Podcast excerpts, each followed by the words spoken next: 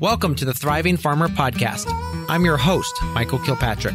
Our mission is to inspire, educate, and celebrate sustainable farming. We believe that you can build a profitable, sustainable farm that gives you true farm freedom. Join us as we talk to farmers, innovators, educators, and entrepreneurs to glean their top takeaways in business and life. Hey, Thriving Farmers, Michael Kilpatrick here with a special episode of the Thriving Farmer podcast. Today, joining me is Bob Rimol, who is the owner and president of Rimol Greenhouses, which has been in existence, I think, Bob, you said 27 years now? Yeah, I began the business in 1994. Um, uh, I actually am a transplant from New Jersey. Uh, my wife and I came up to New Hampshire with two young infants, and I started the business in a, a small space in a rented uh, condo. And uh, originally, very humble beginnings. Originally started out as a manufacturer's rep, but um, within five years, transitioned into a manufacturer of greenhouse structures and a distributor of all of the parts and pieces and supplies that go with the structures. Mm-hmm. Um, mm-hmm. Yeah. what what got you into greenhouses? Uh, do you have a background in agriculture or floriculture? So um, um, I have a degree from University of Vermont in agricultural and resource economics with a minor okay. with a minor in plant and soil science. Um, I've always had green blood, mm-hmm. um, and I've always enjoyed uh, horticulture and agriculture um, the irony of my my career is that um, uh, when I graduated college, I actually went into a family business, which was within the machine tool industry. Okay. And I really did not like it. And after a few years, um, I left it and I got into horticulture. Um, and then um, my wife and I wanted to come up to New England. Um, she's originally from Massachusetts. So, in circling all around, I started my business. Um, I, I was always very interested in greenhouse structures mm-hmm. um, from day one. I've always loved construction and just the technical merits of, um, you know, environmental controlled environments. Um, but uh, uh, I never thought I would get back into manufacturing, and yeah, I, I, guess I could just never fully get rid of it. So I'm I, I'm pretty lucky to have both the manufacturing background and and the the horticultural agricultural background. Mm-hmm. Absolutely. Now, in 27 years, what's been some of the big changes that have happened? So, what's interesting is when I started out the business, in you know, no one really ever heard of high tunnels or, or or, or much. There wasn't even much growing of any type of um, vegetables in structure. So mm. I was really focused on the horticultural end of things. You know, mm-hmm. growing bedding plants, poinsettias, um, mums, nursery stock. So you know, we were you know back back in the early days. I was 100% focused on you know structures really relevant to that. Mm-hmm. um, and then um, probably about you know even hydroponics at that point was such a risky business. You know people were failing left and right that that got into hydroponics. But probably about um, 10 years in um, uh, maybe 10 to 15 years in we pivoted and I started seeing the interest um, developing with um, you know season extension and high mm-hmm. tunnels and you know the whole vegetable movement and um, you know myself along with everybody else in the company we just embraced it completely and today i would say um, you know 60% of our sales are related to um, vegetable growing greenhouses, mostly high tunnels, movable structures, um, some hydroponics, mm-hmm. but um, it has been a complete pivot of where we started to where we are right now. Yeah, I think we bought our first tunnel from you in I think either 2006 or 2007, somewhere around. Sure, there. sure, yeah, sure. yeah, yep. So let's talk about the issue at hand, which is the supply chain, steel prices. It's gone crazy. Yeah, I got to tell you, the world is sideways right now, and um, you know when you really look at the big picture of things, you know you're you're wondering why is why are things so screwy? I mean, you know, mm-hmm. I'm I've heard that you know automobile plants are starting to shut down now because they can't get um, the uh, materials that they need to produce vehicles. So what what's I mean, unfortunately, the root of it all starts with COVID 19. Um, mm. It's a global problem. You know, every day you turn on the news, you hear about, you know, how we're all getting vaccinated in the United States. But it, honestly, if we don't fix the problem on a global basis, you know, with with you know eight billion people in the world, um, we're still going to continue to have these problems because, you know, there's so much trade that occurs on a global basis um, you know, if you're going to make steel, someone's got to go and and mine the iron ore and get and mine the zinc. And you know these ingredients are brought in from all over the world. Mm-hmm. um, they've got to get to shipping containers and trucks. And um, you know that's why you know people don't realize how badly the supply chain really is broken right now. And it, and it doesn't matter if it's steel or aluminum or chemicals or, you know, greenhouse uh, plastic, com- computer chips, greenhouse plastic, polycarbonate. Yeah. Um, there's, there's, I mean, if you're in business today, you will have curveballs thrown at you every day right now. Mm-hmm. It is just, it is just insane yeah. You know, yeah. So, what has happened to the price of steel in the last six months? So, really, um, it, it started happening last fall. Is that the price started going up, um, and from probably uh, September, October to now, we've seen about a 50 to 60% price increase in steel. Oh, wow. Um, so, unfortunately, everything with steel is just going to um, inflate um, you know, whether it's a greenhouse or doors or exhaust fans or anything. Um, mm-hmm. we've seen um, aluminum prices are going up.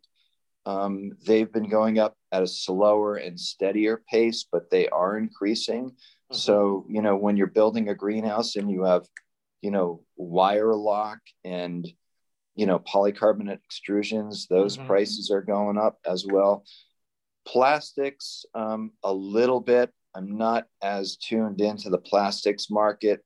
I mean, I know polycarbonate has gone up a little. I don't know how other plastics have, but I mean, the other piece of this is just supply. Mm-hmm. You know, if you order something today, when will you get it?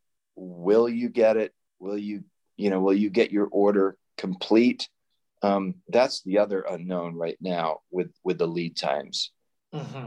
yeah absolutely um, because all that stuff has to come from somewhere and if they happen to shut down for some reason for something then it's just delaying everybody and i think you're also seeing too bob is that the demand for local produce has last year exploded which means more people are trying to buy things, which is also screwing up the because there's usually some of these supply places only plan for a certain number of capacity. Yeah, I mean, you know, I think the good news for our our industry is that um, business is is way up. I mean, you know, if you're, you know, a farmer or a garden center owner, you know, what happened was last spring, um, people stayed home and they embraced, um, you know, um, a more simpler life, um, more wholesome food, um, locally grown. Uh, which is fantastic. I mean, people got out and started gardening in their backyards uh, more, and you know, it's been it's been a wonderful transition. And I think it's something that it's not going to go away. I think it's here permanently, but it was uh, I I believe this was a wake up call. Um, you know, we see this in other parts of the world.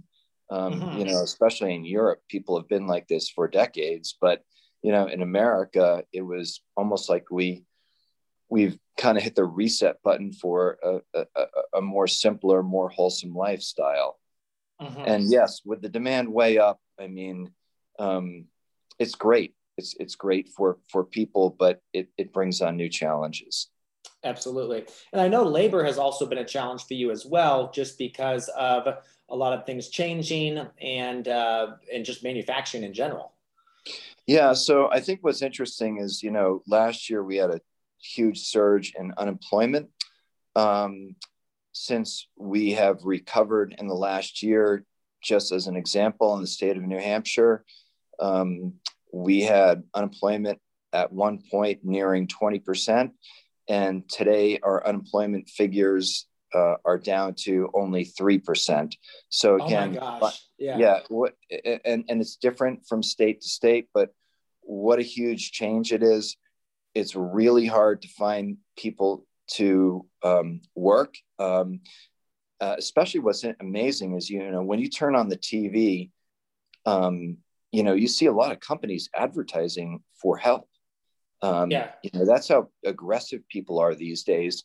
Um, this is also a big factor that's affected the trucking industry. So all of our goods are shipped um, via trucks, you know, and um, you know there's a shortage of trucking so sometimes you know you have ordered something and it's on a dock in you know you know illinois or california and you're trying to get it to new hampshire you know instead of taking a few days it might take a few weeks until um, the trucking can be fulfilled to get that product here for wow. distribution yeah. yeah so looking forward what are your thoughts looking forward well, I think number one, um, our, our customers have to be really good planners and planners that plan much further out than they've ever planned before. I mean, honestly, you're a grower, Michael. You know, you you can almost do your ordering with your eyes closed from year to year. You know when things are coming in, but I think uh, you know, if you were ordering, if you were thinking about buying things three or four weeks out, even simple things, yeah, you got to start looking three or four months out mm. um, for the simple things, and um, and don't be afraid to over order and make sure you have what you need. Yeah. That's another thing too. Is just um, get things when you can. You never know when there's going to be a shortage. It could be a shortage of, you know, um, you know, fertilizer or you know pesticides or pots or yeah. growing mix or whatever so being or stainless a, steel screws yeah yeah being a good planner is going to be really important um, I, I, I honestly i think something that is a bit stressful for everybody to deal with is also raising prices um, mm. you know every every time you raise prices you're nervous because you think oh my god um, people are going to go somewhere else and buy the same product. But in order to keep up with the rising costs, you have to raise your prices. And, um, you know, people are going to buy, people are going to continue to buy, but, you know, you're not in, you're not in business to, uh, yeah, to give things away. Yeah. Yeah, um, exactly. So, so, you know, what's really t- tough about raising prices is you have to also really look at your financials pretty closely and um, make sure that your margins are good and they mm-hmm. remain good. So if you know your costs and you know your revenues, um, just stay really dialed in with the numbers mm-hmm. um, to keep pace with everything. Gotcha. Do you see steel prices coming back down eventually? Do you think this is a blip, or do you think where this is for the long term? Well, I, don't think anything's going to change this year. Um, okay. I don't see any return to normal supply chains until maybe next year. Um, I don't know if steel will come down or not. Um, I know in talking to our steel suppliers, um, besides um, just the crazy demand and supply, um, tariffs have affected steel supply. I don't know what's going to change with the Biden administration. Mm-hmm. but um, not it, it, Who knows? It's unpredictable what's going to happen next year. Yeah, um, I, I, I mean, unfortunately, in the economy, I think we're going to see double digit inflation. Mm-hmm. Um, you know that that might start to slow things down a bit, but that's where we're at right now. Mm-hmm. Absolutely.